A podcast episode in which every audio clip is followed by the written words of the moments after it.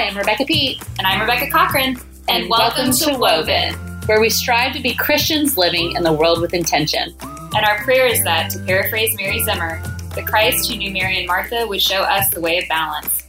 Thanks, Thanks for listening. Silent night, holy night. All is calm. All oh,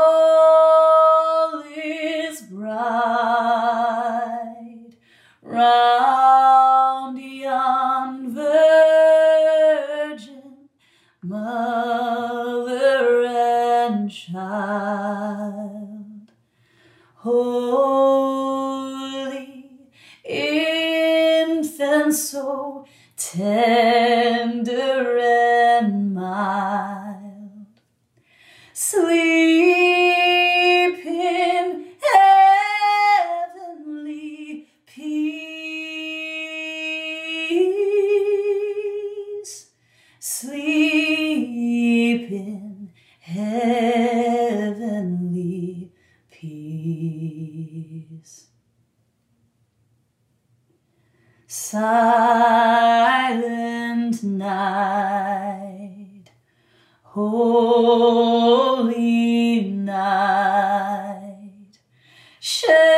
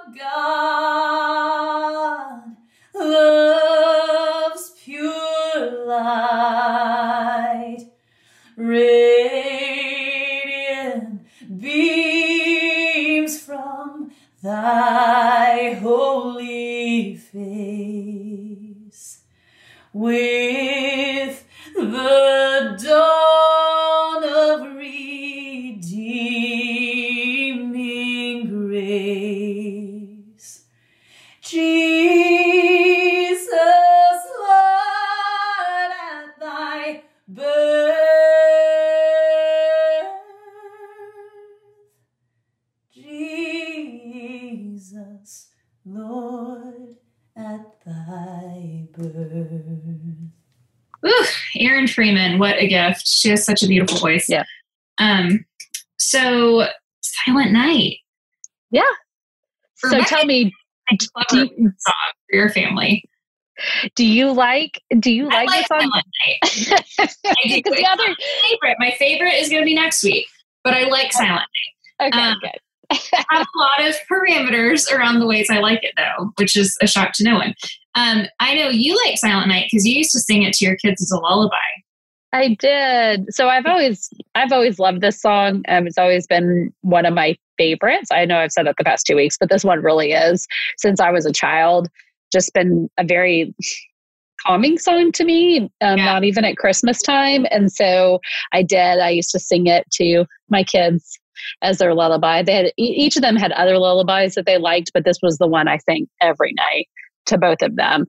And so it has an even more special meaning because I don't know. I guess I've always, even though this isn't theologically correct, um, I've always just imagined that it as a lullaby that Mary would have sung to Jesus. Um, and so I think that's why um, I always sang it to my kids. So I don't know where I got that from, but just, I don't know. Just something that's always, I've always visualized. So Yeah, that's fine. Um, no one knows that that's not true. Well, I'm assuming she didn't sing Silent Night since it wasn't written till the 1800s. Heaven's weird. That She could be singing it to him now in some weird, like heavenly dimension. It's weird. So we don't. No one knows, Rebecca. Okay, that's very Twilight Zone of you. Huh? That's very Twilight Zone of you. Well, we've been talking a lot about heaven lately. Like Maddie and Penny keep asking where heaven is, and like Yeah. I think heaven is like here, and it's just like another dimension we can't see. Like I don't think it's up in the sky, or like I think it's like on Earth. That's just what I think. Um, which it has no basis in anything. That's just what I think. And Chris Well, that's, thinks. C.S. Lewis, that's what C.S. Lewis thinks too. So Okay, so there you go. there you go. Chris thinks it is like, you know, kind of away, like another place away. And so we were just talking to Maddie and Penny, and it's like one of those like many conversations you have with kids where you're like, no one really knows. This is what I think. So Mhm. it's kind of like I'm thinking. I've been thinking about like how because then we were talking about how you know I don't know exactly what age to tell them Jesus is. You know, I'm assuming he's 33, but I don't, you know, like, and I don't know what age we are in heaven when we get to heaven. Are we the oldest Mhm. age we ever were? Like, and so we've just been like talking about that. And so, anyway, my brain's like been worked out to the point of like, I don't know, maybe Mary is just it to him in heaven. Who knows? Like, it could happen. We don't know. So, anyway, that's Yeah. where that weird little tangent came from. Um, So Right. Silent Night. I, I So love this song sung by a choir. This is a song Okay. that I very much prefer sung by a group of people. Um, and it always reminds me of Christmas Eve because, like, we always sing this at our church when we light candles, like every year. Yeah. So I, I guess a lot of churches do that. Um, yeah, every church I've ever been in for Christmas Eve Yeah. services has sung it. But I love it by like a children's choir. I think that's like the Oh, prettiest. yeah, that's sweet. because it doesn't require a lot of like good vocals. It's like I can sing it, you know, and I'm not a singer. Like most people can sing it. It's easy. And there, I just I love hearing a bunch of kids sing together. I think I said that previously too, but that's my favorite way to listen to it. Um, what about you? It's interesting you said that. I was um, listening. So one of my favorite Christian bands is Rend Collective. I think I've said it before on of their Christmas album, but they're um, a Northern Irish, a North Irish band, um, Northern Ireland band. They're Irish, whatever, however you want to say that. and um, I heard them in an interview this week on Annie Downs' podcast. Um, she was interviewing them for the first of her 12 Days of Christmas episodes or whatever, because they did just come out with a, a new Christmas album. And I, I had, I'll, I'll put a link in the show notes just because I think um, they are, it's just, it's fun to, I mean, I spent some time in Ireland and it, just the, just the joy, and this has nothing to do with Silent Night, but I have a point. Um, just the joy and the um, good storytelling and the humor of the Irish just makes me so happy. And that's exactly these two guys that lead Rend Collective. Like they're musically amazing, but just they just their joy was effusive in this episode, and so I just really appreciated it. But one of the things, one of the one, of, I can't remember if it was Gareth or Chris who said it, but um, he was talking. Annie asked him a question about um, the how hard it is to write new Christmas music because most people want um, you know tradition um, and how how to write a good new Christmas song that people will appreciate. Um, and he was talking about um, you know old Christmas carols, the ones that we all sing like Silent Night, and we've talked about Hark the Herald Angels Sing and Oh Holy Night and all those songs. They are um, theologically rich, but musically simple and um and and he said that's what defines a um, traditional christmas carol. And but you know a lot of people when they try to write a new christmas song um they try to like do something different and that's why it never catches on. But the ones that do catch on are ones that um, kind of stick with that pattern um, and he said this you know writing when you're writing a new christmas song it's, this is not a time to be musically creative. He was like you obviously want to be lyrically rich but like not musically because kind of the point of christmas carols is for it to be sung by everyone. And like what you were saying with silent night is one of those songs that is easy to sing and everybody can say that's maybe that's why i sing it as a lullaby too because i'm a terrible singer and i didn't want to hurt my kids ears and that's a song i can sing to them um, so um, I just thought that was it was an interesting conversation because I, I I do think you know sometimes music, musicians try to come out with new Christmas songs and they never like really catch on, but some do. And so I'm think I thought about Lauren Daigle's "Light of the World," the one that she wrote. but if you think about it, it's musically very simple. It's Mhm. only a few chords, but it's a very it's a very beautiful. Um, and then it's just a pretty like basic um, music song, but the lyrics are amazing. So I've been thinking about that a lot since he said that as, as we've been talking about um, this series. Um, so it just made me it made me think about. I just kind of evaluated Christmas songs through that lens. But I was thinking about silent. I was thinking about Silent Night. It's interesting that you say that you like it sung by a choir. Um, I do think it can be pretty that way, but I this is I'm not a country music singer. I mean, a country music. Are you about to say what I think you're about to say? Can I guess? Go ahead. Is it Kelly Clarkson, Reba McEntire, and Trisha Yearwood? No, but those are all really good. They all like did together. it like on some Christmas special, and I watched the video of it, and I was like, oh my gosh! No, I probably would. I probably would like that one. I think so. We'll get into the history of the song in a second, but my interpretation of this song is that it's a folk song, and so I don't often enjoy. I know this is really bad for a Texan to say that now lives in Georgia, but I'm not a huge country music fan. Um, people can at me if they want to, um, but but I do think that this song lends itself to um, that style of music because Yeah. it's more kind of a folk song. Um, I like I like the Carpenters version, um, which is you know more folksy. I like Carrie Underwood's version. Um, I probably would like that version that you just mentioned with the three of them together because I do all like I like all of the singers. So um, and yeah, so I think it just lends and it also lends itself to harmony very well, and so that's probably why all three of them sound Yeah. good together singing that song and and some of the other songs that I think I was listening to maybe it was the Pentatonix version or one of those. And it just, it is a pretty song to sing in kind of like around um, in harmony. And so, but I, I like it in a folksy kind of way um, because I just think that's kind of the heart of the, um, of the music of the song. But that's just me.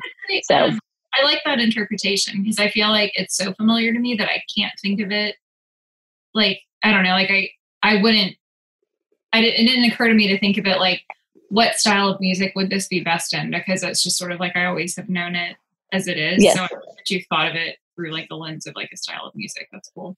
Well, we're about to talk. We'll talk about why in a second when we get to the, the the history of the song. That I think that's why I that's why um, it, that works. Um, Yeah. but um, I I do know I did I did see this little factoid that Bing Crosby's version of Mhm. Silent Night, which is a beautiful version. It's not a folksy version, but a, a beautiful version nonetheless.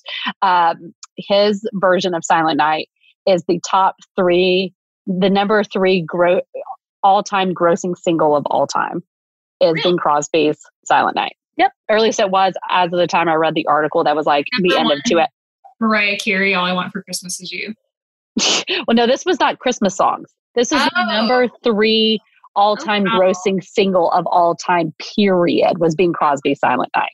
So, um, so this is, it's interesting. Well, when we talk about the history, like just how much this has kind of just effused its way into culture um, from such a humble beginning.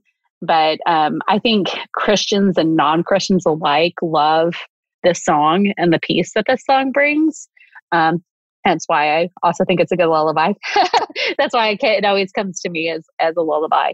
But any other thoughts about like your favorite versions of this song? Um, I just like it to be simple, really. Yes. Like, I mean, obviously, the m- version I just mentioned with the country music powerhouses is not super simple, but like, I don't like a lot of like vocalizing and like getting like really, um, you know, I don't like a lot of flair. I like it simple and traditional. Um, I prefer actually, I like male voices if it's like not going to be a group of people. I just think it sounds good with like a deeper um range. I think is pretty, but I don't really. Yeah.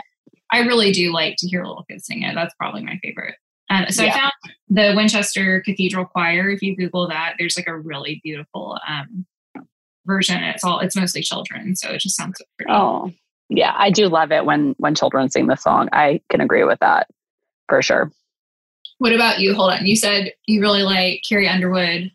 I do. I like um I like Need to Breathe version. Um and so theirs is much more of like a folksy style um, of doing because you know they're like country rock style, um, but theirs is is a very toned down kind of um, folk version of it. I like Sufjan Stevens just because he's very folksy, and I, I just like um, the song with a, a good like voice like that, a good folk voice, singer songwriter voice with mm-hmm. a guitar is how yeah. I like it sung. Um, unless I'm singing it, you know, with a congregation at Christmas Eve service. Um, so yeah, and I like Carrie Underwood's version. I was trying to think of who else's version. I like Pentatonix version just because it, it's very simple and they're they're singing it in harmony and around because I like it that way too. I think those are my favorite. Those were my favorite versions when I looked it up. Yep. So tell us about the origins. Okay, so this song, um, the origins of it were um, the kind of the the mid 1800s, early to mid 1800s, you know, 1819. So it's like 200 year old song, um, and it was um, first written and performed in Austria, right outside of Salzburg. Which, little side note, one of my favorite places in the world. So, David and I, right after we got married, um, it was uh, less than a year after we got married, I think we went with our church um, in Fort Worth on a mission trip to Salzburg because there's a massive um, um, refugee population in Salzburg. And so there was a pastor from our church that led a church um, for um, Middle Eastern refugees um, in Salzburg. So we went and worked with them for like 10 days, but we also got to do some touristy stuff too. And it was in March and it snowed and it's in the Alps. And like, I don't know, everything you see on the sound of music is exactly the way Salzburg is. I mean, we went on the sound of music tour in Salzburg, like, and got to like see all the, all the famous spots. And um, it is just, it's gorgeous and the people are wonderful. Anyways, I have a special place in my heart um, for the people of Austria. But this song was written so the author of the song or the the priest that wrote the lyrics and then wrote the music with another priest um, he was his name is joseph Mohr. um, M O H R, and he grew up had a very traumatic childhood, um, and got to the point where he had to go into like a foster situation at a Catholic um, at a Catholic church, and the priests and the nuns kind of raised him. Mm-hmm. And um, found out that he was musically talented, but you know he just had had a really hard childhood, and eventually decides to go into the priesthood. That was his profession. Um, and this is the same time that the, the Neapolitan Napoleonic Wars, Napoleonic Wars, whatever the wars that no- Napoleon started, however you pronounce that.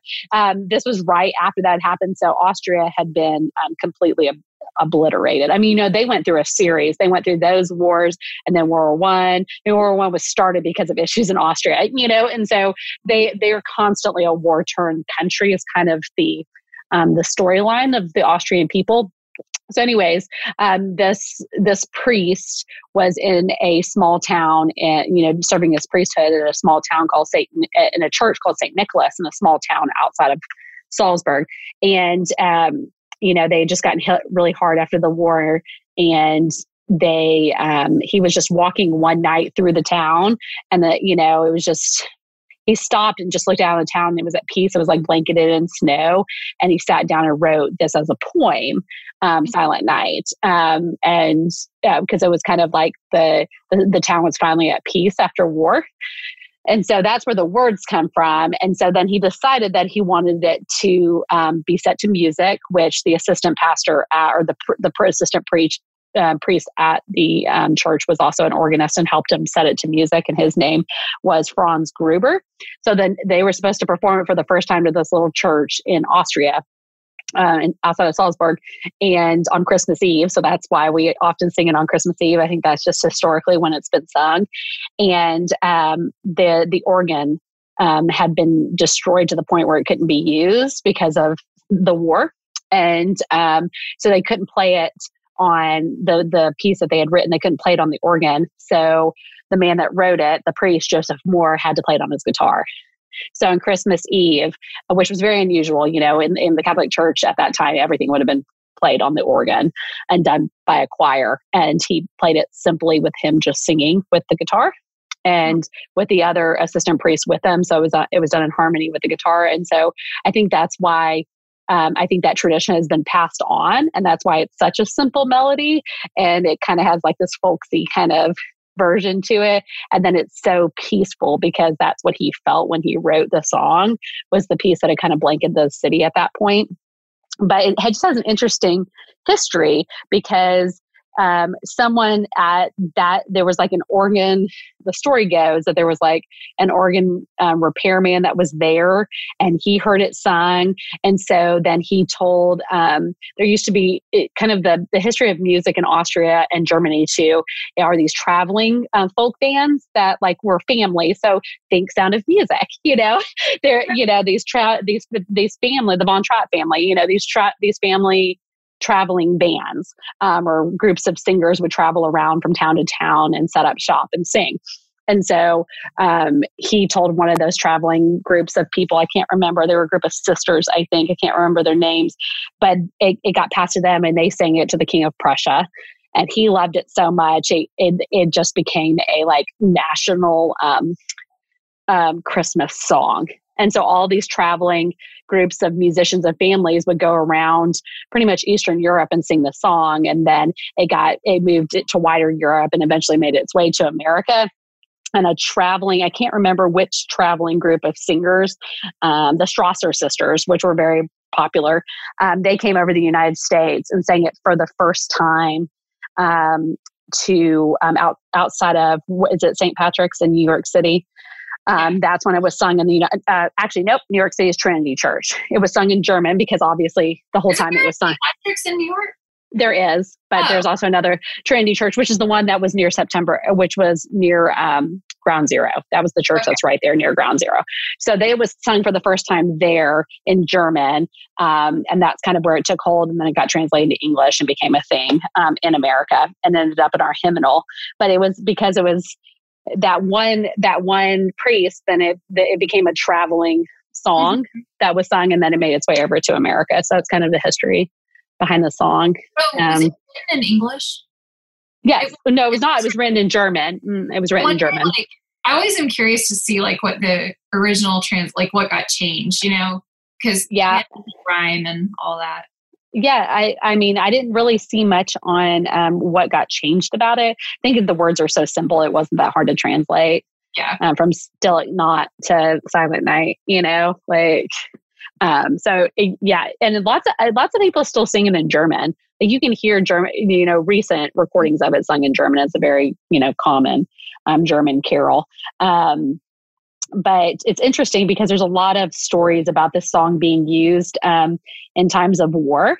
So um, there's there's stories about um, it being sung um, in small towns around um, Austria and Europe after World War One and after World War Two. And there was a story about um, on a on Christmas Eve. Yeah, uh, there was a temporary truce on Christmas Eve um, during World War One on on a battlefield somewhere in Europe. I don't know where, but they because it was Christmas Eve, um, the French, the German, and the English that were there fighting. Um, you know, the French and the English fighting against the Germans. They called a truce for Christmas Eve, and there would be no fighting that night. And um, one of the one of the soldiers started singing like each each group of um, soldiers sang carols in their own language and when it came to silent night all the soldiers on all sides sang it in French, German, and English. And so that's like one of the famous stories behind Silent Night is that that it was sung that night on a battlefield when they decided to call a truce on Christmas Eve. So there is it's yeah, it, it's interesting how music can you know bring people together and bring call call you know truce and peace um you know, just simple lyrics. You know, who knows? He, he knew when he wrote that new Christmas song, you know, in in the early like 1819 for his small congregation in Austria, like how much it would be used, which I think is awesome. Um, and for a long time you know because it, it just it was word of mouth that it got passed around. There was a lot of rumors that Haydn or Mozart or Beethoven wrote it because you know it was German and Austrian. So there was like everybody liked to make these big stories that it was one of them that wrote it. And then in 1994 they found the original manuscript in Austria with um, the priests um, Joseph Mohr and, wow. and Franz Gruber. And they found it written in his handwriting. And so then they were able to prove it was from this um, so that was 1994 so for a long time everybody thought it was some you know, big time musician who had written it and then it wasn't. It was just came out of this small church in Austria, which I think is cool. And that church is that St. Nicholas Church is now turned into the Silent Night Church, of course, and it's like got this whole history center and it's got like a it, it's become like an Austrian um uh, Austrian Austrian music um celebrating Austrian music that that church has become become a his, historical place for that. Um, yeah. Yeah, and there's like a whole society called the Silent Night Society, and they kind of keep up the hi- the history of it in that small town right outside of Salzburg, which I think is sweet. So, and the whole point of the the the president of the Silent Night Society um, is um, it uses the kind of the um, heartbeat of that song and the message of the song to encourage peace and demand responsibility around the globe. So, um, you know, the song. It's just funny how like you know little things like a song and a poem and lyrics can can um, start so small and change the world. So yeah. that was cool. That is a good one. Yeah. So when you're singing it, when you're lighting your candle by yourself, most likely instead of in a congregation this Christmas Eve, remember that it was sung in a war torn country. I yes. mean, you know, there is something to be said for that. That like, it, you know, that this this song was born out of war and um, depression and um, hardship. And he he lived a life that he had a traumatic childhood and you know he was able to write the words to the song which um, i think is is pretty amazing. So just it's good to remember uh, you know why and how these how these songs are written when we sing them because i think it gives it more meaning when we do that. Yeah, sure. So um, do you have a favorite verse in the song no. Do you?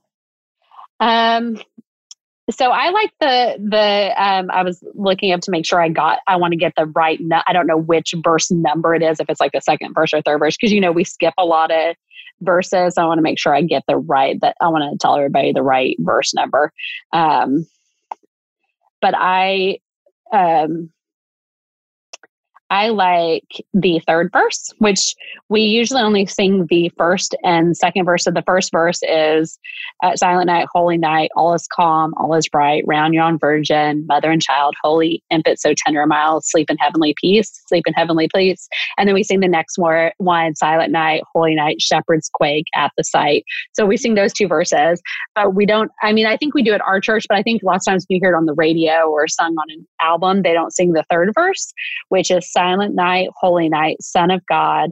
Oh, love's pure light, radiant beams from thy holy face with the dawn of redeeming, redeeming grace, Jesus, Lord at thy birth. Um, and then it repeats that. And I just, I like the idea of the light portion of it. So I think we, we focus a lot on the calmness and the peace and the silence of the song and the holiness of the song. Um, but I like the idea of the Son of God, oh, love's pure light, radiant beams from thy holy face, like just the the light that exudes from the song too, um, and the dawn of redeeming grace. So it's the light, the first light, yeah. and then and then the theology behind the simple um, refrain of Jesus, Lord at thy birth.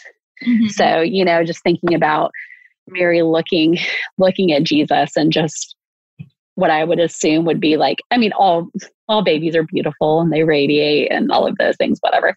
But uh, but like just her knowing when she looks at that baby that he's Lord, like I had that had to like blow her like sweet little 13 year old mind away. So um or 14, whatever ridiculous age she was. So for real. So, anyways, any other thoughts? No. I'm going to go listen to that choir version though in a minute.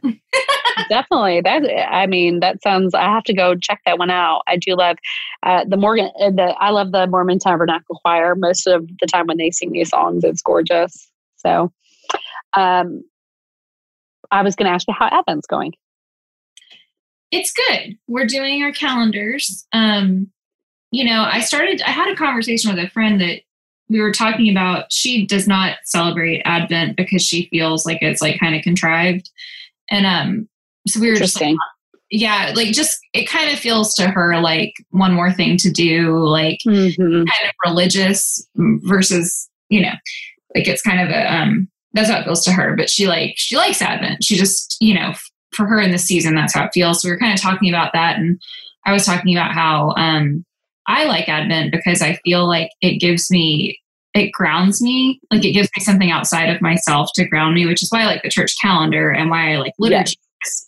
As we all know, I'm very like feelings driven and I really need something to like hold on to Mhm. outside of myself. So but that being said, it's also just a weird year and I don't, you know, I kind of go between like wanting to do it perfectly and then just, you know, feeling like, well, I didn't do it for three days, so it's over and it sucks and I'm not doing it anymore. Yeah. So I've been Mhm. trying to give myself grace with it. Um, you know that I had mentioned that I'm, I read uh, Watch for the Light, which is like a compilation of essays and stuff, and it's just like it hasn't been grabbing me. So I've given myself permission to not read it if I'm not feeling it um, that day, instead of feeling like I have to like finish it. And um, I don't know. I mean, I guess it's going okay. We're lighting our candles at night. We're talking about what week it is. We're, you know, opening my tiny jam and giving thanks for it and chocolate. But like, Yeah. I don't know. I, I mean, if the point of it is to make me feel closer to Jesus, I wouldn't say that the things I'm doing are making me feel closer to God than they did before I did them. But like, I, they are helping me be grounded in the season. I don't think it's necessarily has to be that it brings you closer to God. I mean, obviously that's a a side effect sometimes. But I think the whole purpose of celebrating Advent is to just remember what the season's for so we don't get so frantic in it. And I think also it's it's meant to slow us down a little bit. So I think that your reasons for doing it and the results are are what they should be. I mean, Yeah. I I see Advent as it, it gives me a moment to pause and that may be maybe literally one moment or that may be 30 moments but whatever it is like depending on the day and like you said giving grace for every day looking different but i think as long as you allow it to help you stay grounded and like kind of give you a benchmark for the season and then um and then also allowing you to like anticipate a little bit. So that's where i where I see as a purpose mostly for my kids is is allowing it to like build anticipation. So every day you should feel kind of a building, but it's not supposed to be, I don't think it's supposed to be um, overwhelming or like you shouldn't feel like you didn't do it right or whatever, you know? And I think it's okay to take, yeah. What? I absolutely feel that way. I know. And I I, have and to I, be and, careful with things like this. I do this with Lent too. You know, it's like it, it can very easily become like something you're doing right or wrong and kind Yeah. of like the whole point. And then, and I, you know, had this conversation with the kids the other day because we we got busy one night and we didn't get to do our reading that we because I have my reading that I do at the morning before I wake up, and I've given I gave myself permission not to do that reading today. I'm just going to skip it for today. It's fine. Like I didn't do it this morning. I slept in, and then we started doing other stuff, and so um I'm, you know, I feel I feel good about that, and you know, we skipped one night one of our readings this, this one night this week with the kids. And last night I remembered I never opened my cheese from Aldi and I ate it at 11 p.m. and it was amazing. so, you know, like, like I, I don't know. I, I think that, I think that it's, as long as it's slowing you down a little bit and you're having good conversations and you're, you're pondering what the season means, it doesn't have to be done a certain way. Yeah, Um, I definitely have a bent towards legalism, like uh-huh. big time, or like feeling like I should be that way. And Yeah. so I have to be careful with these sorts of things um, Yeah. to not do that and to not, especially teach my kids that. Good God, but Yeah. yeah so i don't know i don't know how much is getting through to their little almost six year old brains of hmm all of this we i don't know i feel like every day we just are like what does hope mean and we talk about hope. And then we're like okay.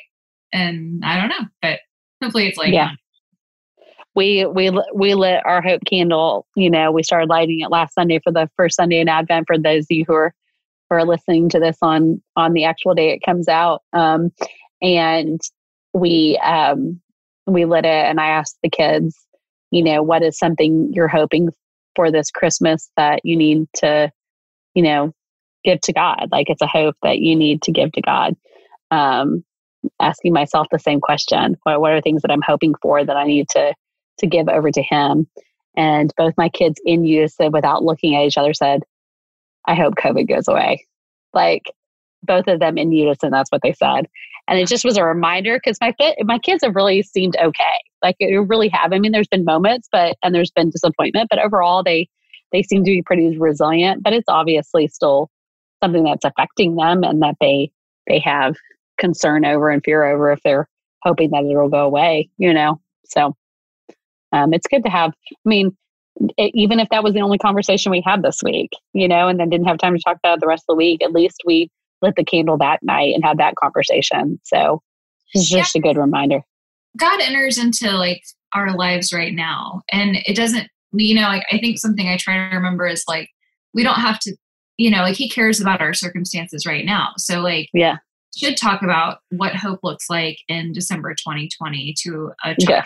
Like that's yeah, because that's so important, and they need to know that like God cares about that, and that you know, like that hope is not. um Yeah, it's not like we have to be like they don't have to be grand religious gestures. There can be very ordinary, like yeah, things that we talk about. And PS9, yeah. they say that all the time, and it's so heartbreaking. Like they'll just randomly be like, "I just wish coronavirus would go away," mm-hmm. just out of nowhere. Like, and they seem yeah. And it's like, yeah, I know, I know. Yeah. So we'll just keep, you know, plugging along and. that coronavirus is yeah, I, I, our pastor always says that every week at Advent. He was like, he always says, you know, I used to before I started celebrating Advent, I felt like Christmas snuck on up on me, um, and then it would come, and you're like, how did that happen so fast? And I, that's my goal every year with Advent is just that it doesn't feel like that. So it doesn't have to be a certain way. It doesn't have to be, um, it doesn't have to be X, Y, and Z every single day. But as long as I get to Christmas and don't feel like it didn't just sneak up on me, I feel like I I accomplished something with Advent, right? like a countdown to help you. Yes. I mean, every time I open the little door and I'm like, 20, 20, day 20, or like, it's like, what? We already, ah, like mm-hmm. a couple weeks now. Yeah. It is crazy. So, well, praying for everybody in their Advent and as they contemplate what to do about Christmas. Um, I know Thanksgiving was really hard for everybody to wrap their brain around and to figure out what they were, their family was going to do. And I'm assuming that Christmas is just going to add another layer of stress to that. And um, and not to keep um, reiterating stuff my pastor says, but um, Chris said last week too. He was like, he's like, I just keep trying to think about how amazing next Halloween and next Thanksgiving yeah. and next Christmas are going to be, you know, and like holding yeah. out, like, you know, we can do hard things. And I know we've had to say that for like nine months, but, we can do hard things and it, and it's going to, it's going to go away. I, you know, um, pandemics come and go like, and it's hard when you're stuck in it. I'm not trying to dismiss people's feelings because I'm depressed too, but, but, um, I, I think just remembering that it's not forever it's not forever. And next Christmas is going to be so amazing. So it's true. And we'll probably look back and be grateful, you know, because yeah. it sort of maybe has reset things for all of us culturally that yes. need to be reset, you know? Yeah. Um, I will say that some things that aren't on my Christmas calendar make me sad. I'm sad there's no adult Christmas parties. You and I are a very exclusive Christmas party. Yeah, the two of us are going to have a very exclusive Christmas dinner. Um, that that'll be our work Christmas party. Um, because you know neither of us are having work Christmas parties, and none of our adult Christmas parties are happening. And but then also we also don't have any um, Christmas piano recitals or Christmas, Christmas school programs. Oh God, I know it's so sad. I see, and I'm like, I'm totally fine. I'm like, oh, we don't have uh, we don't have a weeknight. Well, I love it because they're doing one at school and they're videoing it. And on Tuesday at six thirty, they're going to send it to us so we can watch it together as a family in our living room with our pajamas on, drinking hot cocoa. I like that. So I get still get to see Nathan perform. Yeah, it's going to be on video, and I don't have to go anywhere. So there's some things that don't make me sad. and Milo's still doing a piano recital. It's just going to be virtual. So, um, you know, which isn't the same. And, you know, it's not the same as performing for in front of a, a crowd or whatever. And I feel sorry for musicians and sound techs and all those people that work behind the scenes and theaters. And, you know, I think about, you know, Milo and I go to the Nutcracker every year. Those ballerinas are not dancing. You know, it's just like, you know, there I, I do know that this is it's gonna be a hard Christmas for a lot of people. So the Yeah. Rockettes aren't Christmas play. We had finally Yeah. started making that a tradition, and now, you know, and the Rockettes aren't performing. You know, it's just not even yeah, on TV or anything. and maybe they're maybe they did some kind of special on TV, but they're not like doing their normal show d- night in and night out, multiple shows a night kind of thing, you know. And so it's just and there, you, it's not just the performers that are behind all of that, you know. There's light techs and sound like, techs, yeah, yeah. The yeah the ushers that seat people, and you know, it just goes and goes and goes and goes. And so, I mean, I know that there's a lot of a lot of darkness um, and there's- sadness. being i mean i think especially around the holidays when like i feel like uh, most people unless you're under the age of like 10 years old the holidays are hard in some way like either Yeah. like there's someone you miss or like I- don't know or it's not how it should be or it reminds you of how things were how they ought to be or how they're not yet and i, I just think the holidays anything with great expectations can end up being difficult and i think like when I think about the holidays this year and I think of all the things that we had, all the rails we had to run on that Yeah, are on and we're just sort of floating. I mean, that's a really unnerving thing Mhm. to not have your traditions because I mean, part of the thing about traditions and why they matter so much is that it gives us a sense of groundedness and and continuity through our lives. Yep. And if they're gone. I mean, that is really so I guess I'm just saying that to say like if you're feeling silly because you're like real sad about something that doesn't seem like that big of a deal, like it is a big deal because Yeah. these traditions do so much more for us than we realize they do. And Yeah. they are really important. And so, I mean, another thing that's been on my mind a lot is just decision fatigue. And I think like we're coming to a place now, especially like, I mean, everybody has this. This isn't unique to families. Like, but if you are in charge of people, whether that's like your parents, your children, whoever, like if you're in charge of like doing things for Christmas for other people, like you're coming into this from a place of having had decision fatigue for nine months, right? Is that how long it's Yeah. been? Yeah. I mean, that is completely exhausting. Like having to think Yeah. like, do I have my mask? Do I have my hand sanitizer? Like all these little things that just weigh on you. And then you're going Yeah. into like this holiday and you're trying so hard to like give people groundedness and routine and stability and Mhm. and happiness. And that's completely exhausting. So I'm just saying, like, wherever we can streamline, we need to do it. Like, because, Yeah. you know, your family can eat the same three things for dinner every week and like it'll be okay. But like, don't, uh, sorry, this has nothing to do with Christmas songs, but like, don't, don't, um, Yeah, this is fun. I asked you. I guess I'm just I want to encourage everybody and myself just not to um not to make it harder than it needs to be and to let go the things that don't need to be there. Like because uh, this is really like don't don't underestimate the mental weight of all the choices and decisions. And if you're listening to this, you're probably a mother and you probably are in charge of all your family's Christmas presents and shipping out the Christmas presents and wrapping the Christmas presents. And it's like that is all a lot. You know what I mean? We just kind of Yeah. brush it off like, oh, you know, it, but it's like, no, that's it's a lot to do. And so if you want to get everybody the same present, do it. Like, you know what I mean? Like just make it easy on yourself as much as you possibly can. Like literally this week, I bought frozen Stouffer's meals, Rebecca. And I was like, we're eating frozen family size Stouffer's because I can't, I, I don't have it in me. And uh, cooking Yeah. is like something I love to do. Yeah, And no, I get it. nothing wrong with Stouffer's, but like I love, like cooking's like my thing. Like I enjoy it. I like to plan. I make, but it, I just had to let it go Yeah. to preserve my brain. So anyway, Yeah. I don't know. I just I just want to encourage everybody that the grief we all are feeling is so valid and like we talked about recently, like if you you know, if you're complain like you're I really think that what we said a few weeks ago was true. Like if you're complaining about something, there's probably grief under there. So kind of dig under and see because like nothing you're feeling is silly or unimportant. It always goes back to something if you dig deep enough that does mm-hmm. matter. And just explore that and give it to the Lord and you know maybe that's what the hope is you were talking about with your kids. Like, what hope do you want to give, or what do you have to give Yeah. to God? You hope for? Like, maybe that's it. So, yep. Okay. all right. Anything else? No, We're gonna make it, guys. We're gonna make it. take it. Rebecca, I have a question. Okay. How have you, going off what we just said, like, because things are weird, have you thought of any things you can do with your family or like um, things to make it special or, So I've we've we've definitely planned to go see more, and I think you said this too, and we're, we're kind of both on the same page. Um, ways we can drive and see Christmas lights.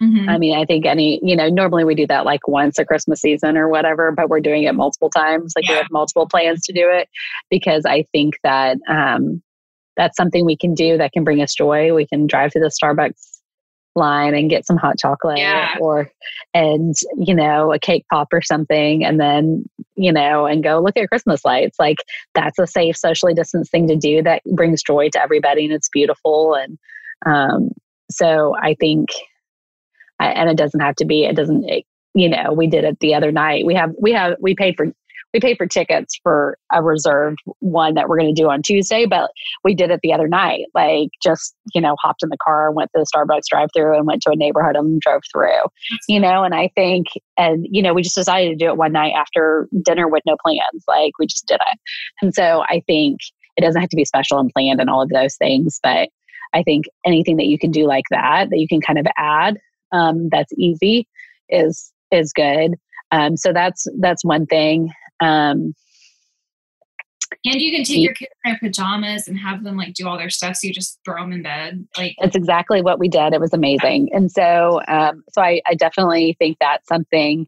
Um, I think uh, more Christmas movies um, because and and make time for that um, because we're not and there's you know I know the Atlanta Ballet is doing the performance of the Nutcracker and you can like watch it online. Um, and then I there's you know there's so it doesn't just have to be movies there there's plays you know and performances that you can look up and and kind of make a theater night but make it at home you know and and you know get popcorn and all the fun things and turn the christmas tree lights on we I printed out like you can print like free printable movie tickets. Yes. online. I printed them and wrote the date and the Yes. time and like you know we had like individual bags of popcorn and like I mean it was like it didn't take a ton of effort but it felt a lot different than just like Yes. putting a movie on. You know, Yeah. turn the lights off. Like it was it was fun. because we typically go to go to concerts or um, or the movies or to the theater during Christmas, and so there's just a lot of you know a, a lot of bands. I, I saw speaking of Rend Collective and Johnny Swim and all of them. They're having their like Christmas concerts online, you know, and so look into those. Like find find you know a way to bring music and theater and arts into your home that you normally would go to see during Christmas. Mhm. and that supports the the those musicians and stuff that are trying to make it right now. And so um, because they're they don't have um, the ability to have shows and things like that. So um, so i would say that's another thing that i'm trying to to bring in to kind of like make it special and normalize things a little bit um, because we can't go do those things you know so and i saw a lot of there's a lot of virtual santa meetups and you can have videos sent from Santa and all of that kind of stuff. Um, um, t- today, the kid said something about, um, of course, Santa will bring everything I want or something. I don't know. And David made a joke. We were at lunch and David made a joke and he was like, well, what if Santa gets coronavirus? And, um, and I told and I told David, I was like, Dr. Fauci said Santa is immune. And the kids were so excited when I said that because he legit I was like, did he really say that? And so I Googled it because there's an article where he says it Oh, and my eh, you know and like just like reminding them that you know there's still some normalcy and yeah. you know this weirdness so um i brought out the dumb elf even though i hate it because i was don't like understand why you hate the elf so much. I because people do. Okay i don't like that every night at like 11 o'clock i'm laying in bed and i'm like son of a and i have to hop, pop back up and go or the couple of times that i wake up at 5 o'clock in the morning or 5.30 in the morning and realize the kids are about to get out of bed and i haven't moved the elf and I have to run downstairs. Um, so there's that. So that frustrates me. And then, you know, I'm competitive. So I know that so many people like other kids and all the kids talk about it, you know, because my I kids are in don't like it. way. You probably think you have to do something like amazing every time you move it. Yes. You probably overdo it, don't you? Well, I don't anymore. I used to. I used to, and I've gotten much simpler, and the kids have noticed, and they're like, oh, "How come our elf is boring?" And I'm like, "Maybe he's getting old." Um, so it's like things like that. Like I just, it's just a, it's just a thing that annoys me. So, anyways, but the kids love it, and and you know, I, my kids are older than yours. Like I don't. Have, I mean, this is probably Miles' last Christmas where she really like. I mean, she's about to be eleven, you know, and you know Nathan's going to be eight. I mean, you know, they're almost done. So I keep telling myself, like, it's only a couple more years, and then I'm going to be sad that all of this stuff is gone. So it's fine. So. I mean, talk to you about the elf. What? I've been meaning to talk to you about the elf. Yeah.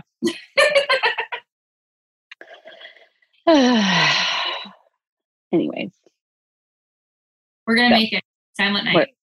Silent night. Okay. Okay. We'll be, we'll be back next week. Bye, guys. Bye. So till next week, we are on Instagram at Woven and Him. We are on Facebook and Patreon forward slash Woven and Him. You can also email us fullywoven at gmail.com. And I'm Rebecca Peet, like the coffee brand. And you can find me at RebeccaPeet.com, where you can also find all my social handles. Yep, and uh, I don't want to be found, so just find me on the Facebook for our uh, podcast and the Instagram, but not my personal. Bye. Bye.